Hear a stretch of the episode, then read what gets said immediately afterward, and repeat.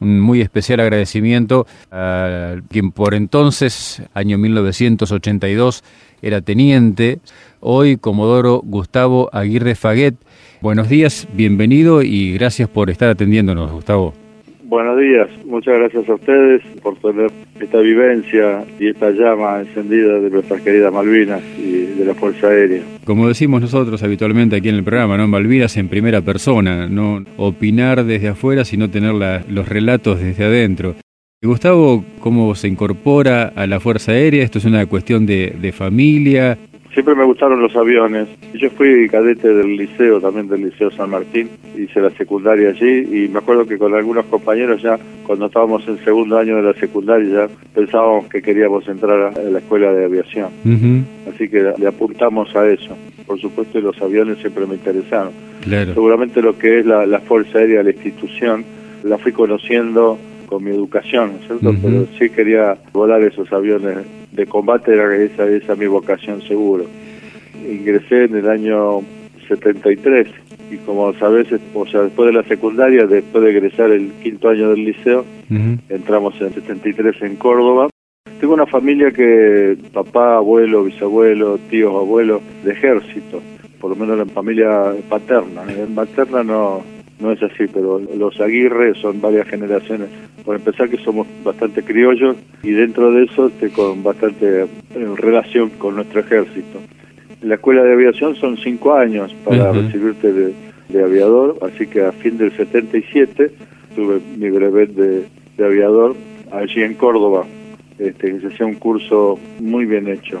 Aprecio y agradezco a los instructores que tuve en aquellos tiempos volábamos más de 200 horas y, y teníamos el Mentor, el B45, el Biscard y el Moran Sunier y se hacía un, curso muy completo.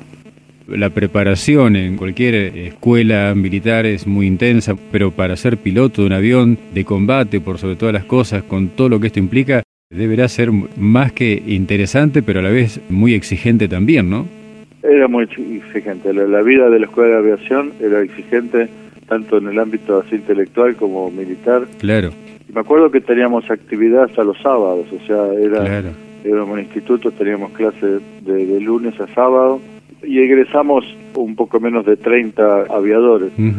Después hay otras ramas, pero mientras sos cadete, uno va dividiendo los estudios y la formación en tres áreas, los que van a continuar con ingeniería aeronáutica, que completan luego de estos cinco años, completan la Escuela de Ingeniería y mismo en la Guarnición Córdoba, los que son del cuerpo general, que van a ser este, artillería antiaérea, radares, comunicaciones, de todas esas áreas de apoyo, digamos, a, la actividad aérea, y los que queríamos ser aviadores, que hacemos el curso aviador ahí en la escuela, y dentro de los aviadores luego eh, tenés tres áreas que un poco que uno elige, pero después también tenés que invocarle dentro del cupo y el orden de mérito para especializarte luego como aviador de combate, aviador de transporte o, de helicóptero. ¿no?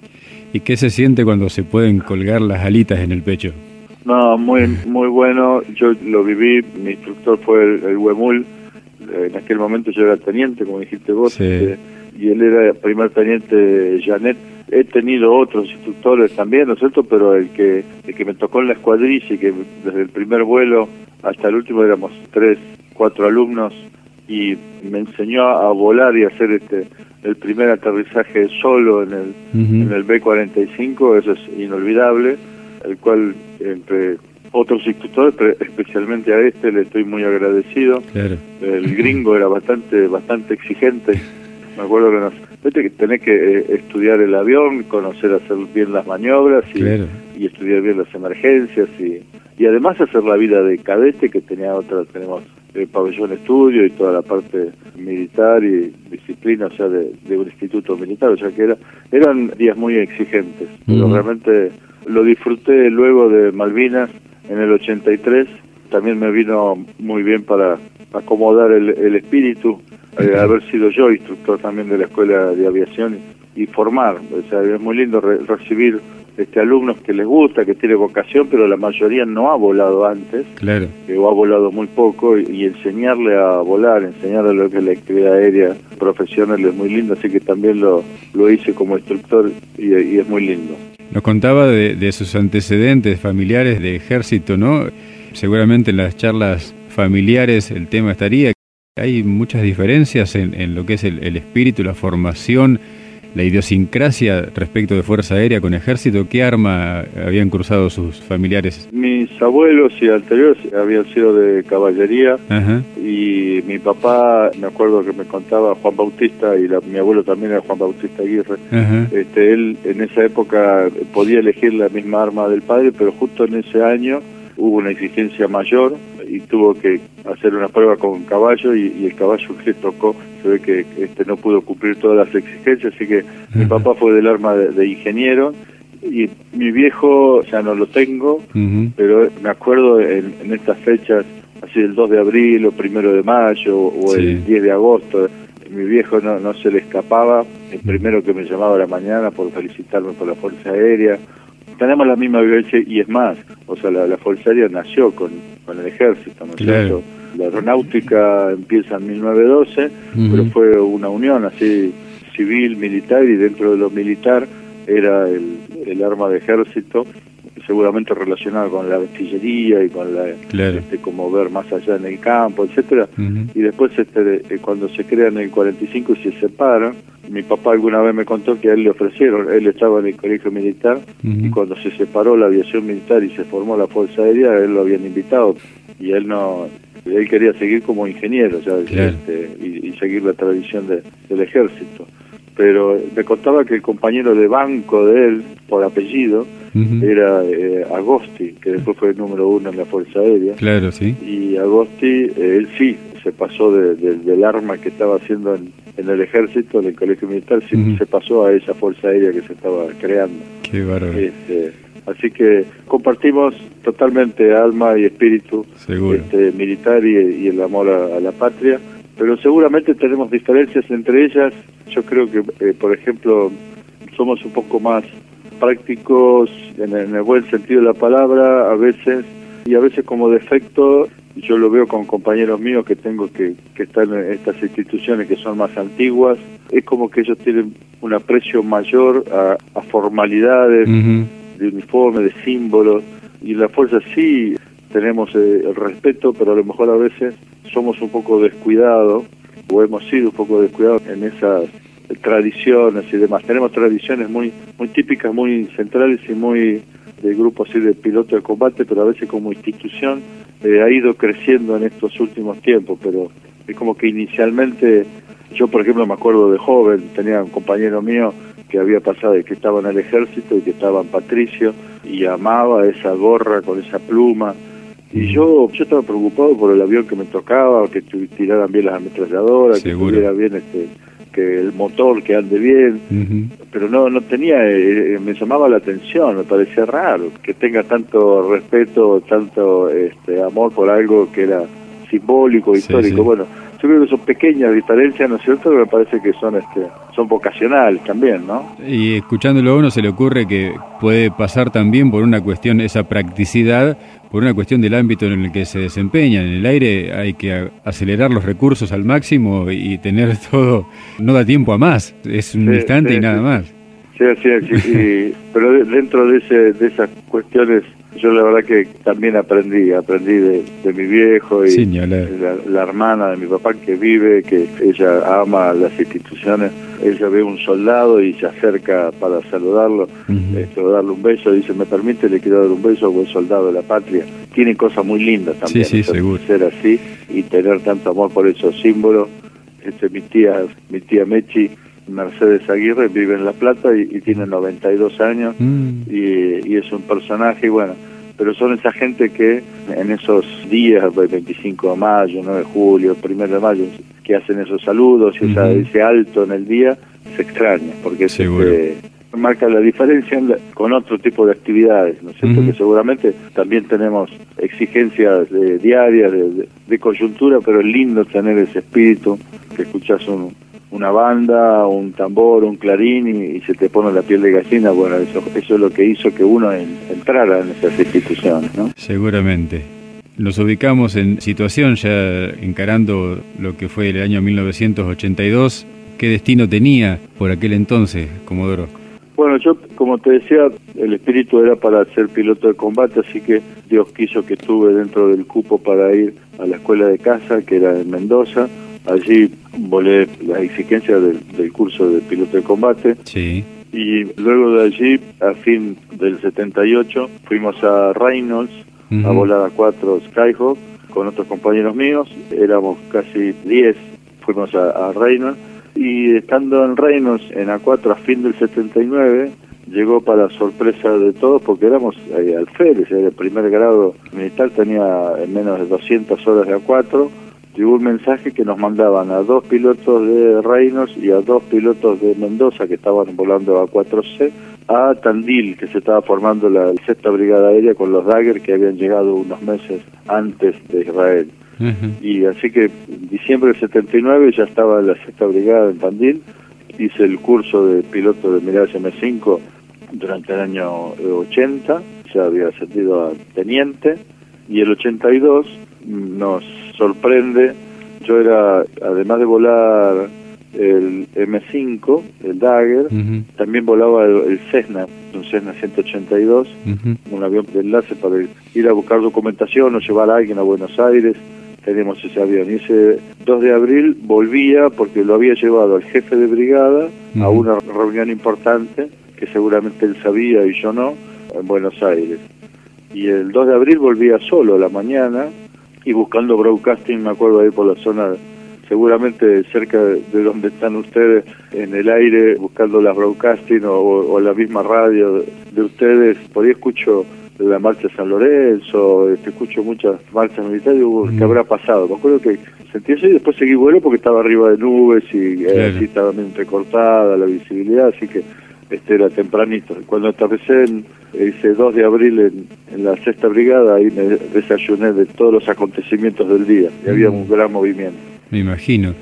Y a partir de ahí, cuando se produce el traslado de ustedes al Teatro de Operaciones? Pasaron muchos días.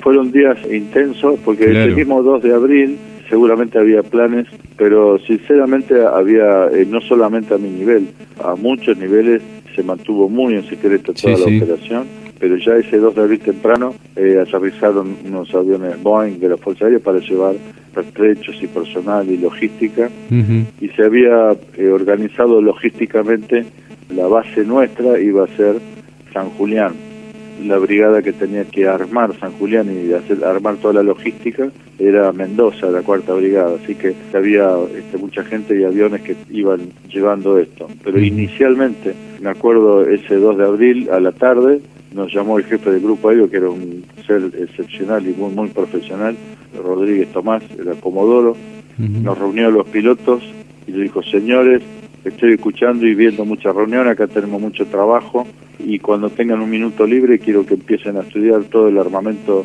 británico, quiero saber todo de, los buques ingleses, de los misiles y de los cañones y de las capacidades británicas en Malvinas. No quiero más reuniones diplomáticas, mm. políticas y o que se hable de otra cosa. Acá tenemos mucho que estudiar, mucho que aprender, así que nos puso en onda, como decimos muchachos, estamos en guerra con Gran, Bretaña, así que a ponerse las pilas. En esa primera semana íbamos a ir a San Julián, pero inicialmente nos desplegaron en escuadrillas a Comodoro Rivadavia, porque la flota, recuerda que todavía estaba por el norte, así que había ir acomodando. Mirage Moreno, acá desde Buenos Aires, también tenían trabajo de defensa aérea y, fuimos de acuerdo a lo que informaban los Boeing y la inteligencia argentina, se fue desplegando más hacia el sur. Pero inicialmente operamos unos días desde Comodoro Rivadavia con los Dagger. Y luego, de una semana, diez días, fuimos desplegados a, la, querida base de San Julián. Uno se imagina, ¿no? Siguiendo cada una de sus palabras en ese relato, pretende imaginar lo que pasaría por la cabeza de ustedes al sentirse tan cerca de la posibilidad de entrar realmente en combate. ¿Qué había? Había mucho, pero realmente esto que yo digo así de movimiento y despliegue, realmente fueron días de, mucho trabajo y de, intenso trabajo. Seguro. Y además, en esos días, también. Yo fui teniente durante el 82 y, era el, último de las cuadrillas, ¿no es cierto? Para el jefe de cuadrilla, que es un capitán, hay un primer teniente, que es este jefe de sección, y las cuadrillas son cuatro aviones y la sección son dos. Y yo era el número cuatro. Pero teníamos no solamente que activar y movilizar y, ayudar con toda la cuestión logística y de estudio y de, cartas y de posibilidades tácticas, sino también empezamos con los días a probar diferentes tipos de bombas, diferentes tipos de espoletas.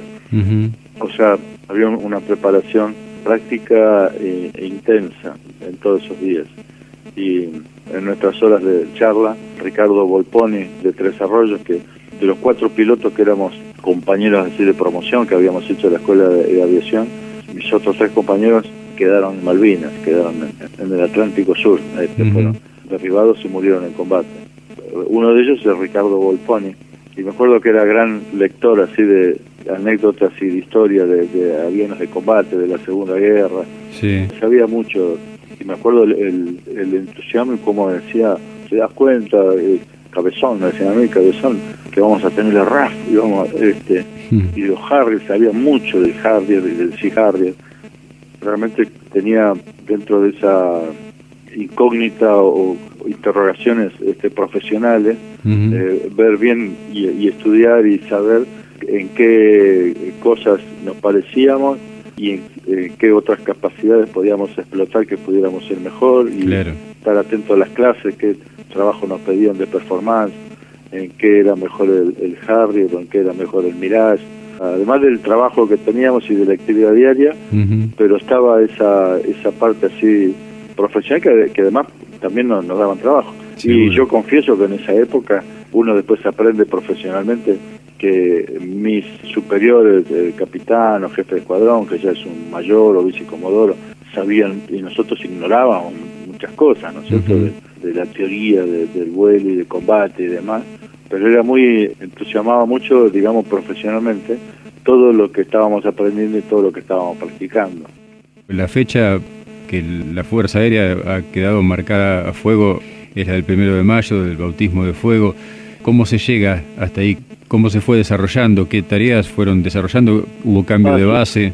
Nosotros dentro de los preparativos, yo siempre digo que nuestras queridas Islas Malvinas son nuestras, son argentinas, sin duda. pero hay que recorrer 300 millas de agua y de mar para llegar y para que se ubiquen nuestros oyentes es como como ir a Córdoba. Claro. Así que son unos minutos de vuelo bueno eso lo, probamos inicialmente desde Comodoro mm. y además para eh, que nos conozcan las tropas nuestras los que ya estaban allá. Comodoro era una base impresionante del movimiento de, de Boeing, de Hércules, de mismos aviones de aerolíneas de Argentina que iban a la pequeña plataforma del puerto argentino a dejar pertrechos, carga, munición, iban y volvían. Eh, gracias a eso fui con Juan Bernard, otro compañero mío que ha ido a Malvinas, tuvimos la oportunidad de aprovechar, el jefe Cuadrón nos autorizó y fuimos dos veces. Mientras llevaban pertrechos y volvían y carga, iban y volvían de Comodoro, tuve la oportunidad de pisar suelo malvinense y, caminar por Puerto Argentino y ir a la ciudad y volver y estar, pasar todo el día con nuestros camaradas que estaban defendiendo el, aeropuerto y, ya a fin de abril también este, con la intensidad de lo que se veía la flota ya más, más cercana. Claro. Nosotros ya para después del 26 26, 27 de abril, no recuerdo, nos ubicamos en San Julián. En San Julián hubo que preparar toda esa, porque es la característica de la Fuerza Aérea, ¿no es cierto? O sea, de un pequeño aeródromo con una buena pista y sin logística, se puede armar una base aérea, llegan los camiones con la logística, llegan los vehículos con artillería antiaérea, llegan los camiones con munición, los camiones con combustible que se esconden, pero se arma una poderosa base aérea de una pista como San Julián, que era prácticamente una pista aislada en nuestra Patagonia. Claro. Pero eso es trabajo, eso es trabajo de mucha gente. Y bueno, eso ya para fines de abril ya estaba listo. Y me acuerdo que hubo una amenaza de bombardeo, que fue más que nada trabajo electrónico de radares, pero sí nos evacuaron y ordenaron la evacuación de todos los aviones para Tandil fueron los aviones, a mí no me tocó, yo me preparé para ir, pero no me tocó llevar este, un avión, así que me quedé en San Julián, en un refugio, pues, un probable bombardeo a la base nuestra, que no ocurrió, y los aviones ya para el 29 de abril 30 ya estaban de regreso. Y el primero de mayo se habían armado diferentes planes y escuadrillas que tenían que salir y eso es una pizarra que tenemos en la sala de pilotos, entonces tenés que estar de alerta, te pones el equipo, no puedes estar 24 horas todos los días de alerta, entonces se arman cuadrillas de alerta. Esa madrugada recuerdan que fueron los ataques de los Harriers, los ataques de los Vulcan sobre Puerto Argentino, el intento inglés de neutralizar la pista, que era lo que más le preocupaba, pista, comunicaciones y radares argentinos en Malvinas, bueno, una exigente misión de los Vulcans para hacerlo, pero no fue suficiente porque erraron y, se dibujó luego la, los efectos de las bombas. Ellos pensaban que estaban neutralizando y realmente eh, nunca estuvo inutilizada, siempre estuvo muy bien defendida la base aérea de Malvinas en Puerto Argentina. Pero bueno, ese, ese primero de mayo estuve al, mediodía en diferentes salidas que hubo, pero la, nuestra, la de los tornos, llegó una orden fragmentaria que venía de la Fuerza Aérea Sur. El comando de la Fuerza Aérea Sur estaba en Comodoro Rivadavia y de allí venían las órdenes a las diferentes bases de despliegue. Había unos buques que estaban bombardeando y hostigando a nuestras tropas y nuestra gente en Puerto Argentino, así que ese fue nuestro blanco. Estuvimos en los aviones ya después del mediodía, me acuerdo que se demoró porque no estaban bien bien ubicada el blanco, pues ya sabíamos que era ese blanco, así que ya sabíamos qué tipo de bomba, qué tipo de espoleta, ya estaban los aviones cargados. Volvimos otra vez a bajar, nos llevaron un sándwich, algo para comer, porque habíamos estado mucho tiempo en espera. Y ya cuando se definió todo, otra vez arriba y urgente despegue y salimos Dimeglio, jefe de cuadrilla, el número dos era Román, el correntino que está radicado allá en, Tandil, y yo era el, otro numeral. Y despegamos cerca de las 3 de la tarde, y nuestro blanco era estos buques. O sea, me tocó como podría haberle tocado a otro, porque eran este, diferentes misiones. A la mañana ya habíamos tenido pérdidas, nosotros, ¿se acuerdan? En combate el Charlie Perona con Mirage M3, este, Ardiles que lo derriban también en combate con Harry, el mismo García Cuerva, pocos minutos antes de nuestro ataque a los buques también intenta aterrizar en, Puerto Argentino y lo derriba. Estábamos viviendo que el fuego enemigo había empezado, pero era la primera vez que se iba a atacar buques misilísticos en la historia, o sea, no, no, no había, estudiamos toda la teoría, vimos si atacábamos con ángulo, atacábamos a gran altura, la ventaja del rasante era que nos veían o podíamos sorprender de alguna forma, pero pasábamos arriba de todos los calibres y toda la munición y todos los tipos de misiles que tenía. En cambio, a gran altura perdíamos sorpresa, pero teníamos menos armas que llegan a esa altura. O sea que eh, fueron discusiones todavía, bueno, nos tocó a nosotros como prueba de, toda esa teoría. Gustavo, lo interrumpo un momentito en el relato. ¿Cuál era la, función de cada integrante de la escuadrilla? Usted nos decía, eh, bueno, el líder, el, capitán Norberto Di Meglio, el numeral 1, el primer teniente César Román, y usted como numeral 2, ¿qué función cumple cada uno? ¿Qué rol le toca a cada uno dentro de lo que es la, actividad de la escuadrilla? La escuadrilla, si bien en el avión está solo, es un avión monoplaza, o sea que cerrar la cúpula y, está solo, y tenés todo tu sistema para operar solo, mm. pero es, es un equipo la planificación la hace el, jefe de cuadrilla, nosotros teníamos una planificación estándar, pero cuando llegan las misiones, acomodas ese estándar a la realidad del día, de la hora, del tipo de momento. Entonces, y eso lo guía el jefe de cuadrilla. y entonces, pero cada uno de los tres, si le llega a pasar algo a él, queda Romana cargo y yo lo sigo a él. Claro. Yo soy, en esa época, ¿no es cierto?, es el último cargo, simplemente tengo que seguir la cuadrilla y apoyar. Por ejemplo, nosotros eh, en esa época no teníamos radar warning, que es un radarcito que te avisa si viene algún enemigo o de qué lado viene. Entonces teníamos que mirar visualmente. Claro. Pero para que tenga una idea, íbamos muy bajo, en la zona de combate íbamos muy, muy bajo, entonces tenía que volar, mantener la formación de la cuadrilla para no romperla, porque la idea nuestra era ir volando lateral, uno al lado del otro, con unos más o menos 50, 100 metros lateral de distancia, pero presentar la misma prioridad de, amenaza a cualquier blanco enemigo que esté adelante. Bien. Teníamos que estar parejitos. Sí, sí. Pero a su vez teníamos que mirar la cola de cada uno. Yo tenía que mirar la cola del número 2 y del número 1 para avisarles si venía algún Harrier a atacarlos. Y ellos también tienen que hacer lo mismo. Cada uno mira la cola de su compañero del lado para ver que esté liberado el espacio aéreo y que no venga ningún misil ni ningún Harrier con cañones. Y además teníamos eh, comunicaciones, también tenés trabajo, porque además de tener tu actividad en la cabina, teníamos una frecuencia en común para darnos órdenes y contestar entre nosotros, entre los tornos, pero además tenés en frecuencia otras escuchas, que por ejemplo este, uno está responsable de escuchar la Torre de Malvinas, otro escuchar a un avión relé, que había un avión a gran altura que nos podían llegar alguna contraorden, algún aviso de la Fuerza Aérea a través de estos aviones que se comunicaban en radio con nosotros. Así que eh, teníamos eh, trabajo así en equipo, pero todo, digamos, habíamos estado practicando y trabajando de no hablar. Eran señas con las manos o señas con las alas. Es muy poco lo que hemos hablado entre nosotros porque era electrónicamente le anticipamos la posición a los ingleses. Sí, sí, seguro. Si usamos la de los equipos de radio. Así que este, era, era todo que había sido estudiado antes. ¿Por qué torno la escuadrilla? El origen de cada ataque, de cada misión que te toca cuando estábamos desplegados en San Julián, es una orden fragmentaria, es, es un, un, formulario que venía como si fuera un telex del Comando de la Fuerza Aérea Sur y ahí dice este, una serie de ítems, qué tipo de blanco, en qué coordenadas, qué tipo de avión va a neutralizar ese, blanco, ese ataque objetivo naval o qué tipo de misión. dice, van tres Pucará o dos A4B o tres M5 y también dice el nombre, dice la escuadrilla indicativo Tucán, Perro, eh, Ángel, y bueno, a nosotros nos tocó torno, pero eso viene, ordenado, entonces dentro de la Fuerza Aérea Sur ya saben que si viene alguna orden en el radar, le dice a los tornos vuelvan o ataquen o, regresen o apresuren, o sea, viene alguna orden para los tornos. Entonces es un indicativo que ya venía ordenado.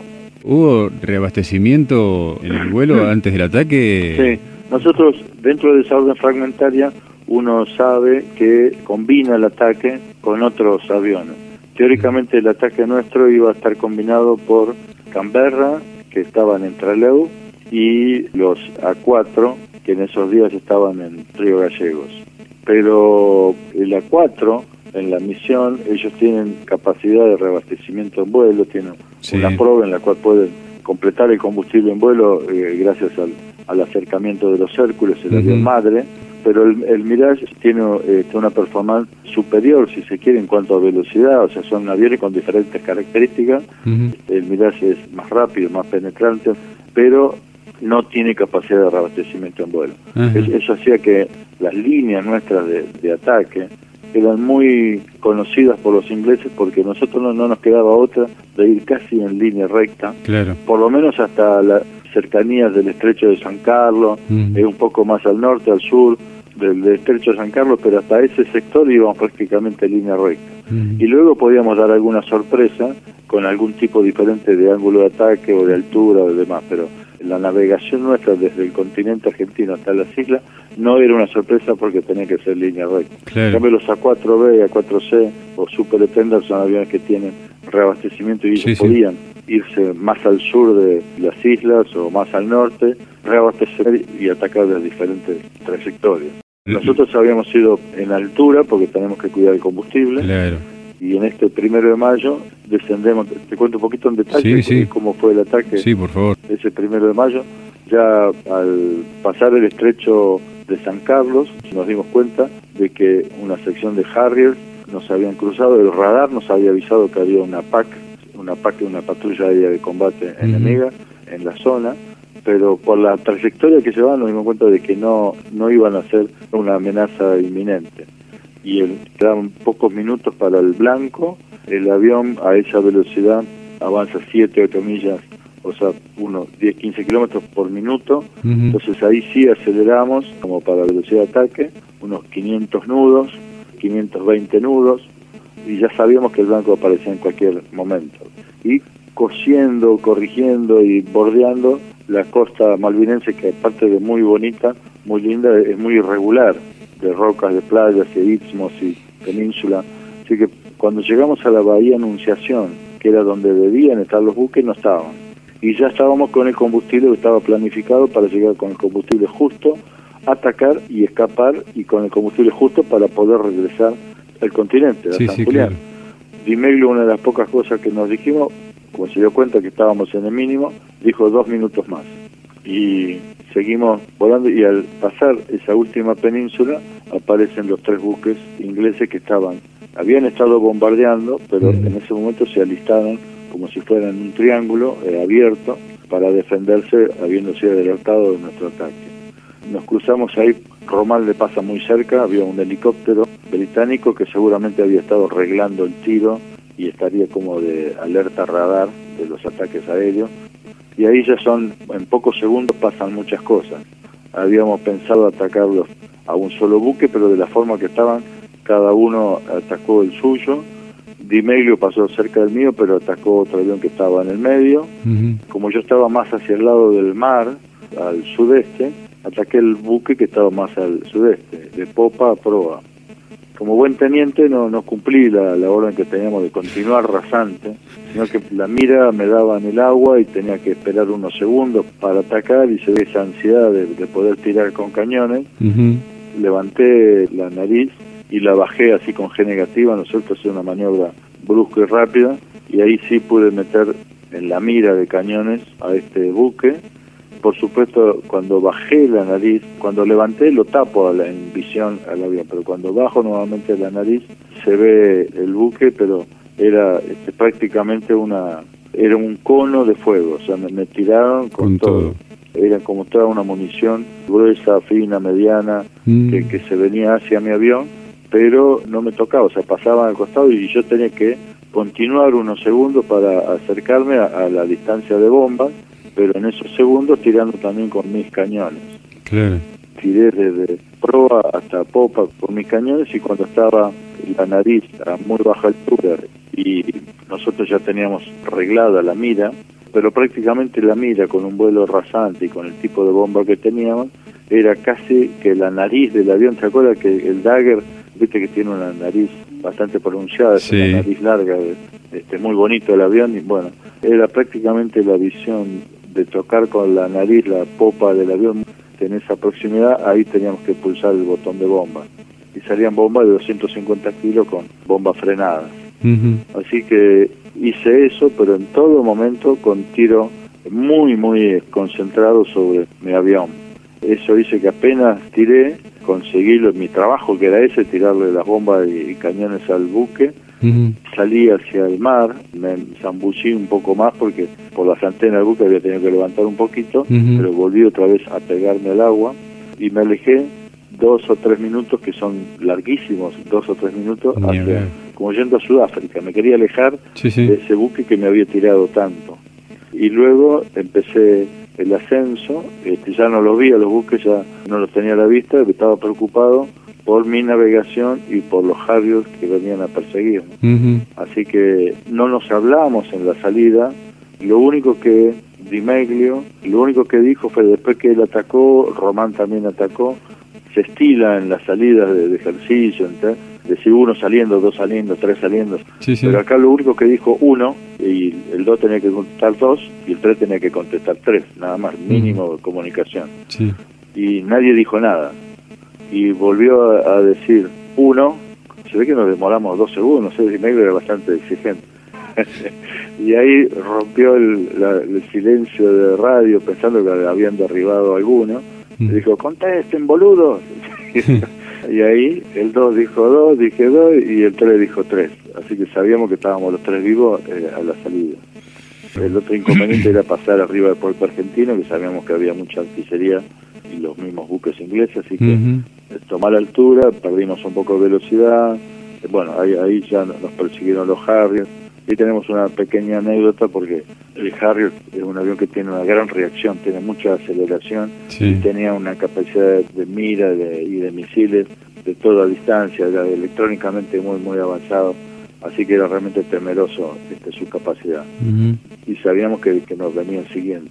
Dimeglio había empezado rasante la primera parte, Román se había ido muy alto y como él estaba más cerca de la costa, estaba delante de, de todos. Y yo estaba rezagado porque me había ido hacia el sudeste y venía tomando altura y con poca velocidad, así que el radar me dijo que me venían siguiendo estos Harriers. Pero lo único que me tocaba a mí era continuar el ascenso y lo más alto que era lo mejor para nosotros y además por combustible, si no, no hacía eso no llegaba a San Julián. Y apuntándole al sol, así que el sol adelante, a esa hora del día, la última hora del día, un sol redondo, radiante arriba de las nubes y poco ves, es muy difícil ver para adelante, así que confiando en el equipo del avión y regresar a casa. Pero esta persecución de los Harriers se iban acercando en distancia. Y tuvimos una previsión que la hizo el comando, que la había hecho el comando, de una escuadrilla de Dagger que iban a salir en defensa nuestra de la salida nuestra. Así que era el Fortín, que eran, en aquel momento era primer teniente Zen y que después fue brigadier Donadile, y la escuadrilla Fortín era. Cuando cruzábamos el estrecho San Carlos, el radar argentino con el Westinghouse que teníamos eh, en esa época lo operaba eh, Sarabia, un excelente oficial de Fuerza Aérea, es como que escondió esa maniobra y a último momento aparecieron los Fortín detrás de los Harriers.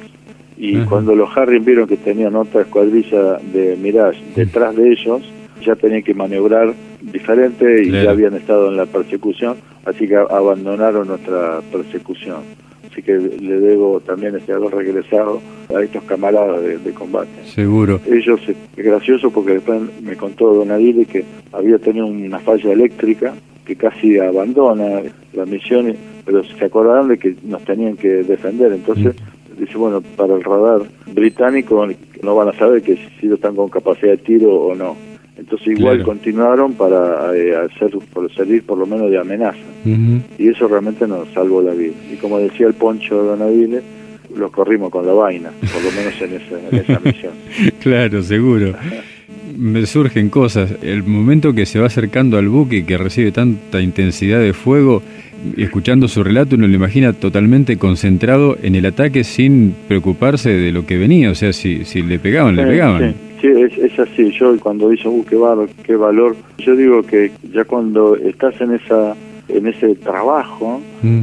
tenés que esperar la mira, tenés que apuntar bien, cuidar la velocidad porque el avión se embala rápidamente, apenas baja y si se excede la velocidad se pueden romper las espoletas, después las bombas no van a explotar bien. Claro. Tenés que hacer puntería con los cañones, cuidar la G, o sea, no bajar ni subir mucho, o sea, son varias cosas del mm. comando del avión en pocos segundos que tenés que cuidar y uno se concentra en eso. Y por otro lado... Lo que sí, a posteriori, para mí fue increíble, mm. porque llegamos prácticamente a, última hora del día. Sí. Y nuestros queridos mecánicos, yo lo tenía Paleta, por ejemplo, Paleta fue el que más me atendía a mí en, el avión, mm. este, en plataforma, en los preparativos y en cada regreso por supuesto, el grupo técnico son mucha gente, muchos mecánicos civiles y militares, oficiales y suboficiales. Sí.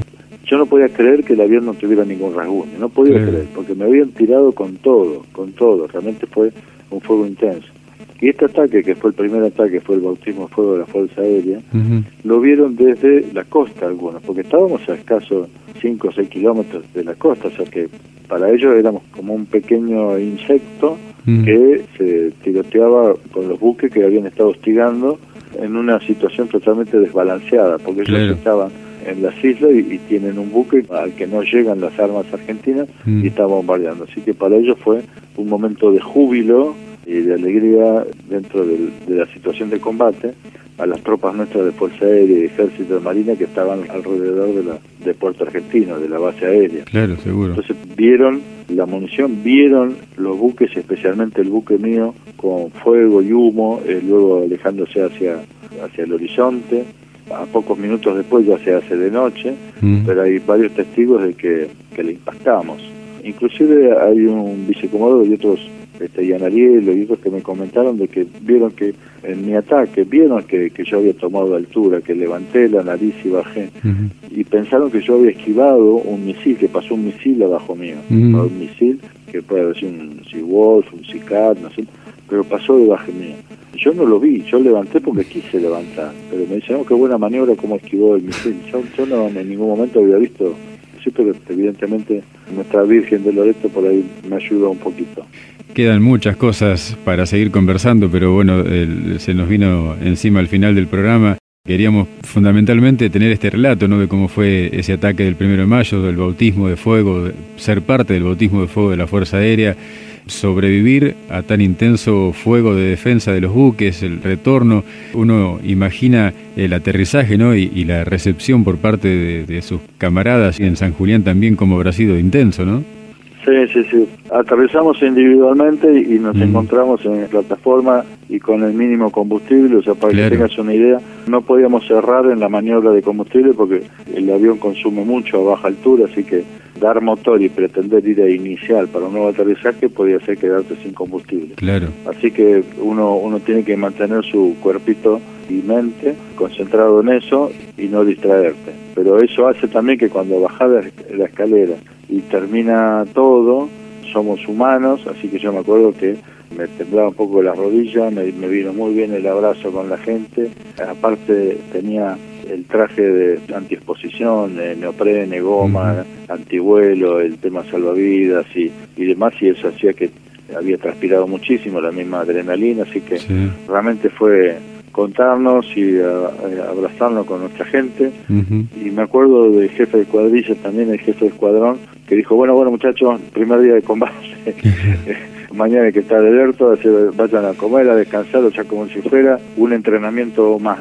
Pero realmente yo admiro y agradezco al equipo que era la Fuerza Aérea y estos mecánicos, nosotros estábamos en la hostería San Julián, o sea, estábamos en combate, pero teníamos una buena cama y una ducha que nos esperaba, pero eh, los mecánicos estaban en carpa, como en trincheras, alrededor de la pista, vivían todos amontonados en un gimnasio, eh, el agua era escasa en la ciudad, hacía que había que racionarla, se trabajaban todavía un espíritu de trabajo, una cosa increíble que yo rescato como esos valores que cuando uno está eh, motivado por algo tan justo como esto, yo creo que eso combina para que salga lo mejor de las características que tenemos los argentinos. Sin lugar a, ningún tipo de dudas. Y el orgullo, además, de haber vuelto con la escuadrilla completa, el orgullo, la satisfacción, la alegría de, de, haber vuelto con su líder y con su numeral número uno también de regreso a la base, ¿no? Totalmente, totalmente eso fue fortuito y fue muy muy lindo porque no no fue lo mismo para otras escuadrillas durante durante el día. Seguro. Y esa combinación que yo te decía que íbamos a hacer con diferentes aviones en este bautismo de fuego no se pudo dar porque los Canberras en su descenso estaban muy cerca de la flota y fueron interceptados y derribaron un Canberra y la escuadrilla de A4 también tuvo la posibilidad de que lo interceptaran y también hicieron ataque a otro buque que teóricamente no tenía que estar en, esa posición y era un buque de nuestra flota, de flota de mar, pero por suerte esa bomba no explotó, pero eso hizo que los Daggers estuviéramos en ese momento solos ahí en, ese ataque.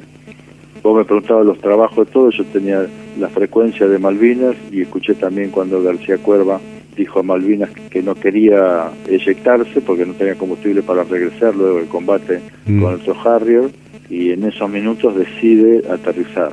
Entonces intentaron en la, en la base de neutralizar la propia artillería para que no lo bajen, pero eso fue en, pocos segundos, fue muy difícil y aparte los pilotos sabíamos que no podíamos aterrizar en Malvinas porque para el mirar la pista era insuficiente, pero además que ya era zona prohibida de sobrevuelo en los momentos de alerta roja. Mm.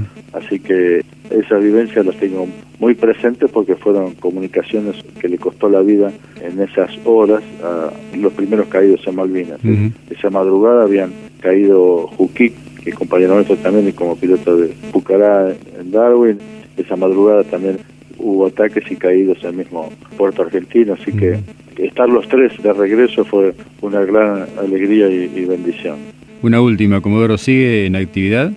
Yo me retiré ya hace ocho años, este, me retiré como Comodoro, estoy muy agradecido a la, institución que me cobijó, me enseñó y me apoyó en mi crecimiento también profesional y tengo cinco hijos que eh, estudian y trabajan y soy un fanático, si se quiere, de una excelente institución como la Fuerza Aérea. Seguro. Y como tengo todavía la, la beta de piloto intacta, mientras los médicos me dejen, sigo volando y estoy volando en una empresa aérea, vuelo Learjet y además este, tengo una actividad económica que también que viene ayuda a nuestro retiro y allí hago vuelos charter y vuelos sanitarios en Cucay, así que estoy ah, al lado del teléfono también y, si se quiere un poco operativo. Y el servicio... Me quedan dos años, hasta, que cumpla 65 años, ya las regulaciones ya no nos dejan volar, bueno, ahí sí colgaré los botines, pero mientras tanto puedo, puedo seguir volando.